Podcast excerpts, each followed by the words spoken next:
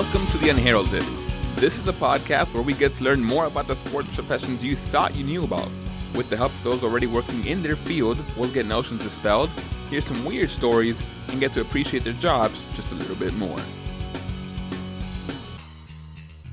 I'm your host, Eddie Almaguer, and on today's show, camera operators. In this episode, we're taking a look at one of the most crucial pieces of television. Camera operators are our eyes in the sporting world. They help tell the story of the moment, and if they're doing their jobs right, we get to witness history.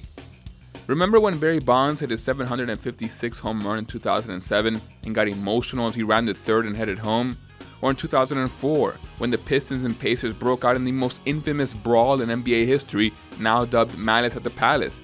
How about just a couple of years ago, when the world fell in love with Villanova's Piccolo Girl, the band member whose team had been upset in the NCAA basketball tournament and she was crying while playing her instrument? These moments, big and small, happy or sad, they all stick out.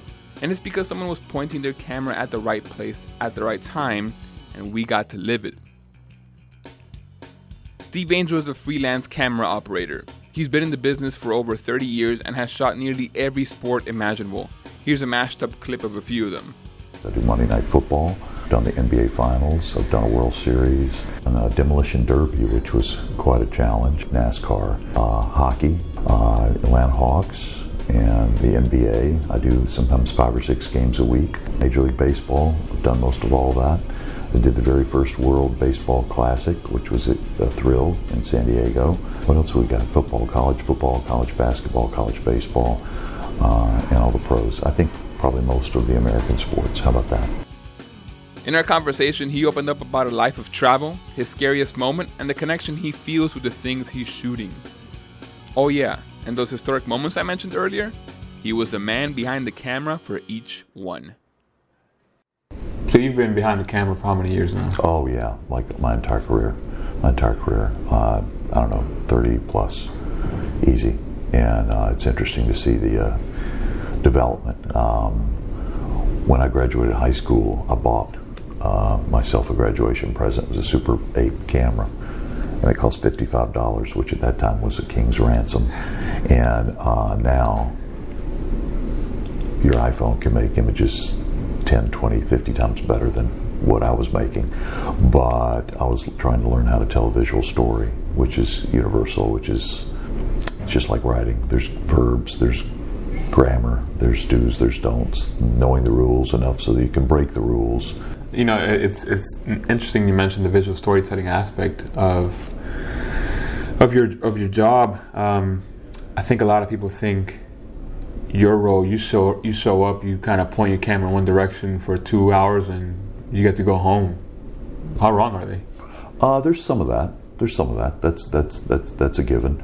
This is how i would phrase it and perhaps i'm wrong i could give you a guitar and teach you three chords and you can play louie louie and maybe after a couple hours you can do it okay but you can't sound like carlos santana after three hours. It takes a lifetime of, of practice, uh, of memories, of uh, actually trying to get a little bit better each and every day. Does that make sense at all? Yeah, yeah. You know, but reading and knowing and uh, buying a local newspaper and studying and knowing the players and knowing the coaches and knowing the history of the teams. Um, the beauty of live television is we never get a second chance. The worst part of live television is we never get a second chance. I didn't need to say that. Go ahead. What are some misconceptions about your role, your job, that the general public may have? Uh, I think they think that it's a lot more fun than it really is. I think that they, um, uh, the, the game is, we can work 10, 12, 14, 16, 22 hours, and the game's only two hours. So that's such a small percentage of, of what our day and what goes into the day and uh, they usually only see us at the game and go, "You've got the greatest job ever." And I say, "Well, I work a lot of nights and a lot of weekends, and when I finish here tonight at one, two o'clock in the morning, I'm going to get up at five and get on a plane and go somewhere else. Are you interested in three hours of sleep tonight as your job?" And some people go, "No," and other people go, "Yeah, man, let me have at it." But I would say that's one of them. Um, that we pal around with the, uh, the, the players and the teams, and they all know us. That might be another misconception. Um, that we have anything to do with what actually gets on the air. We have an idea, we shoot things, but the directors are ultimately the uh, the uh, the choosers or the directors. Hey, give me a shot of so and so. If he makes this basket, I want to cut to him as he calls timeout. Um, I'd say that might be it. Basically, it's a lot more fun than it really is. It's a lot of fun. I don't want to sound like it's not. A lot of people want to do it though, so it's very hard to make a a, uh, a decent wage. It's a great wage when you're 21. It's not so great when you're uh, maybe a little bit older than that. How about that? Are you living off being a freelance camera operator yeah, right now? Yeah, that's my that's my chosen profession, and I'm I'm doing okay with it. As a freelance camera operator, Steve relies on getting assignments to make a living. Assignments are one way of saying games to go work. You heard that Steve is one of the few that makes a living solely off being a cameraman, but to make ends meet, it's an endless grind. How many assignments a week do you find yourself getting? Uh, I try to do uh, six or seven games a week, Wow. but usually it's more like probably five, maybe six. Just depends. And usually not in the same place, all those games in one No. week. No, a lot of times it's uh, six cities in seven days, something like that. Does that take a toll on you? Oh, tremendous toll. But you know what? It's it's a lot of fun, and uh, I would say I'm an overnight sensation. 40 years in the making in that regard. So a lot of boxes of romaine, roman, romaine noodles. Ramen. Uh, ramen noodles. Thank you. I knew I wasn't saying that right. Uh, ramen noodles uh, to start your career. Uh, I didn't quite sleep in my car, but uh, or a tent, but I know a lot of people that have. Uh, it's not for the faint of heart. How about that? Take me through uh, a game day. Uh, we can use. I want. I'd like a couple of examples. We can use today. Right now, we have a 7 p.m. tip-off for Florida men's basketball versus South Carolina tonight. It's 1 p.m. right now. You've been here. Uh, the crew, the TV crew's been here for a while. So I guess walk me through a game day for you. What's that like? Uh, we set up all our cameras. We uh, do a uh, pre uh, game facs, and facs is I'm not sure what it stands for, but basically we make sure that everything's operating, functioning, pro- functioning properly, and that uh, we can hear the truck. The truck can hear us. They can see everything. Everything's communicating. We uh, set up a a uh, tractor trailer out in the parking lot with you know What time is uh, So what time is it? right uh, I, some of the people may have started as early. I know one of the guys was here at seven or nine, you know, and we'll be here till twelve or one in that regard. And I'm being very broad brush, but every job has different um, responsibilities. I pride myself on running any of the cameras. I, I'm a utility player. I may not be the greatest at any one position, but I'm pretty good at most of them. So it's uh, it's about noon, one o'clock. Yeah, Cameras we'll, are we'll, set up. We'll, we'll, we'll work to set up our cameras for the next two or three hours. We'll uh, ring it out. We'll make sure everything's uh, good to go, uh, as good as it can be. We lay alternate plans. We take extra cabling uh, just in case there's a problem or an issue. We plan for a disaster and hope there's not one.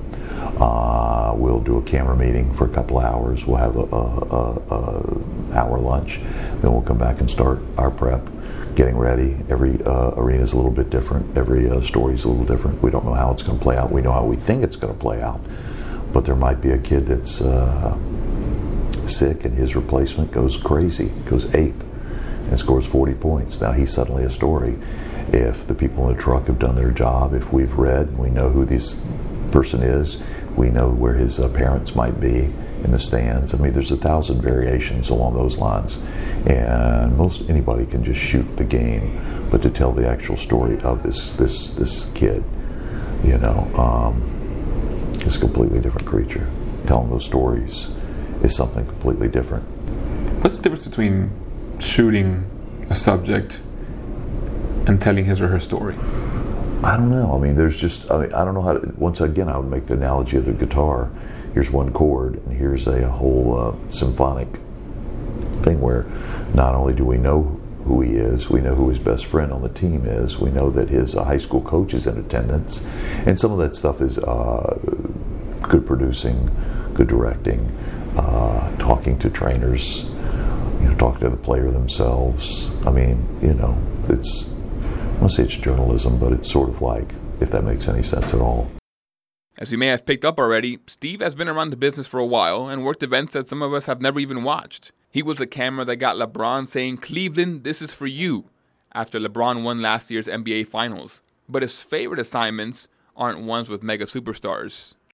I think it's compelling. It's great to see an 18 or 19 or 22 year old uh, realize their dreams. Every year I do the NBA draft, and every year somebody's mom is crying, and you see that realization of a dream that started when they were seven or nine, and now they're 22 and grown men, or at least in their bodies, uh, and they are about to become multimillionaires, and they've those 700,000 hours they spent in the driveway, on the playgrounds, in the swimming pool, whatever they're doing, you know, uh, uh, blocking dummies, you know, all that work has come to fruition, and you see that moment in their eyes, and it's pretty special. It almost feels like you're, you're speaking almost as if you're connected to them in that moment. Uh, yeah, a little bit. You know, I, I feel feel ownership in some of that that stuff, and knowing that I documented it, and I see imagery that I, I saw that I uh, framed up, you know, and that I was part, a small, tiny part of it. I remember a lot of imagery and a lot of stuff, but sometimes it's just something little, and it could be just something simple and sweet. It could be a six-year senior who finally gets a start on senior day and makes a three-pointer, and he knows that's the only time he's going to do it, and his career's almost over. For every one of these guys that's in the pros, there's a hundred thousand guys that are going to go on and do something else, and maybe that's their shining moment. To me, those images, those stories are almost more exciting than than the guy that's six eight can run a 440. He should be winning the championship. He is the best athlete. My favorite images are the guy in the um, in the Olympics that came in sixth, and they are fisting the air because they've just broken a personal record. They didn't win the gold medal. They weren't that big. They weren't that fast. They, you know, they gave every single thing they had, and they did the absolute best they possibly could at the absolute peak of their career, and they know that for the rest of their life. It's a huge confidence builder for these guys. Being a camera operator means you're always out of the spotlight. In essence, you are the spotlight, turning your camera in the direction of something to highlight. But one time in Steve's career, he got his 15 minutes of fame. To set the scene, we're in 2004 in the American League Championship Series between the Yankees and Rangers in Yankee Stadium. Steve, uh, if you Google your name plus cameraman, uh, a certain Brett Gardner incident. Oh wow! Oh yeah, yeah, that's a pretty big deal. I uh, thought about that. Take me through that moment. Set it up for. I'm familiar with it, but for those who may not, where were you? I was doing um, uh, low first uh, next to the Yankees dugout.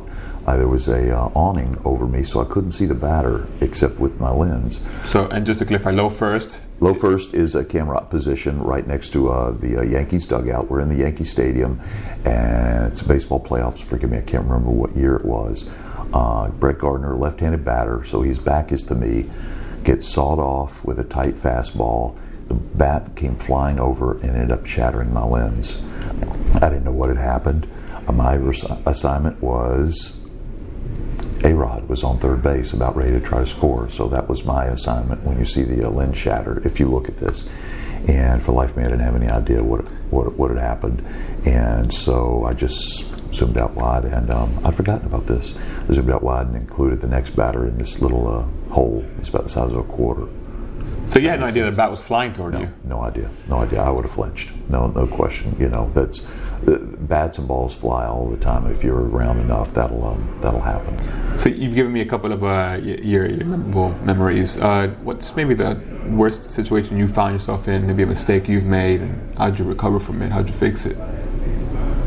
The scariest moment I ever had was running uh, Aaron Rodgers out onto the field um, for his very first game as a, as a Packer. Brett Favre had uh, left his understudy, who'd been there for two or three years. Our first game, opening night, Monday Night Football, and um, these 500 um, Packer boosters or supporters or whatever came out and formed this arch where they put their hands up and made a little ar- archway.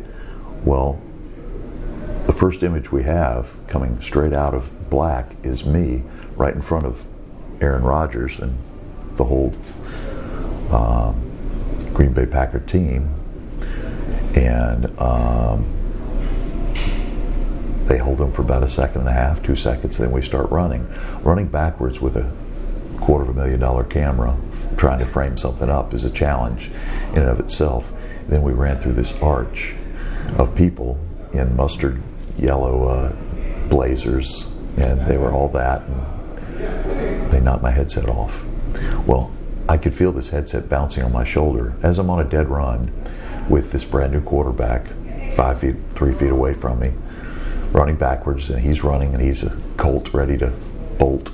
And the headset's where you're getting all your directions from. On my direction, not only that, but I can feel it bouncing on my shoulder, bouncing on my elbow, bouncing at my knee, and I'm convinced that this thing's going to trip me up, hog tie me. I'm going to knock his knee out from under him, tear his ACL, and 14,000 pounds of man cattle are going to land on top of us, and I'm going to be the goat of all goats. I'll make Bartman look like a you know a nothing. And definitely not goat in the greatest of all time sense. Not in the greatest of all time sense at all. The worst of all time. you know, and um, and eventually he turned about the ten yard line marker. Um, and started high fiving his offensive lineman. And uh, I turned with him and stopped because I didn't know how long I was on. I couldn't see excuse me, I couldn't see my tally light to tell me that I was live or not live. And um, I was whiter than that piece of paper right there. I was shaking. So I'm, I'm, still like shaking just telling that story. And it's easily the worst. And it didn't happen, but it could have happened. And it would not have been a stretch for that to have happened at all. And it was totally. And afterwards, somebody got word that I was shaking, and they went back and looked at all nine 12, 15 different angles and made fun of me for the rest of the year about it. So it was all good fun, but I'm still not over it. It was still scary. Spending so much time in close proximity to athletes over the years has given Steve a chance to form some passing relationships with some household names we're familiar with. One of his favorite moments came with the Chicago Bulls' Jimmy Butler. I can name a lot of guys. I can name drop on you. They're nice fellas. I work with them. I shoot them all the time. I see them sometimes two or three days a week. So it's, you know. You get familiar. Yeah, that's it. That's it in a nutshell. Jimmy Butler's a very, very dear friend. I let Jimmy Butler put a camera on his shoulder one time. He goes, "Wow, this is heavy," and, it, and, it, was. And uh, later, uh, two, three years, he says, I asked him, "Do you want to come and look at the TV truck?" And he said, "Yes." And about two years later, last year, maybe the year before, we were doing a game on Christmas Day, he was there at 8 o'clock in the morning warming up, practicing with the Bulls. And I said, let's go take a look in the truck. And there were all kinds of packages that we had built about him because he was the defensive player of the month, the player of the, the, uh, the month. He was all that. He was an all star. I just saw him in uh, New Orleans. And um, he was stunned. I said, where do you think all this stuff comes from? He goes, wow, look at me. Look at, oh, I look good there. Why did you take that with the, you know what, the sweat all over my face, you know? and, but a lot of people think TV just happens. No, there's all kinds of workers that went into that. There's all kinds of workers that went into making a car that we don't see. There's all kinds of workers that do a hundred different things that we don't really recognize, but there's jobs out there that people do. Steve, if someone wants to get into your business, what, what advice can you give them? Uh, the same old tired things rep, reps, reps, reps. You know, getting a camera on your shoulder, uh, talking to people. I rode in my first year doing Braves baseball with the senior guy. He didn't live too far down the street. I would buy gas. I would ride with him and just pick his mind, pick his brain. And I asked him, How did I do today? He goes, Well, you really screwed the pooch today. Don't do that again? No, don't ever do that again. Other days, he'd say, Man, that was great. Good thought.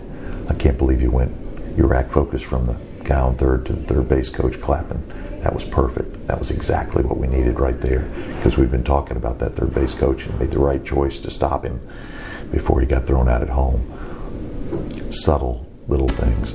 One of the other guys, I used to buy him a beer or three every day, and we'd sit and wait for the traffic to leave, and I would just pick his brain. And you know what? I try to keep uh, the attitude that I've always had, which is I'm very, very blessed and very fortunate, very lucky to get to do this stuff. And I have to pinch myself sometimes and go, man, oh man, I'm doing Monday Night Football. Man, oh man, I'm doing Florida, uh, South Carolina tonight. The whole nation, you know, there's there's millions of people watching, and I get to uh, frame up a shot and show what's wrong, what's right, why the coach is pissed, why the guy had, who wasn't listening earlier in the huddle now makes a mistake. Well, there's a beginning, a middle, and an end. There's my little story.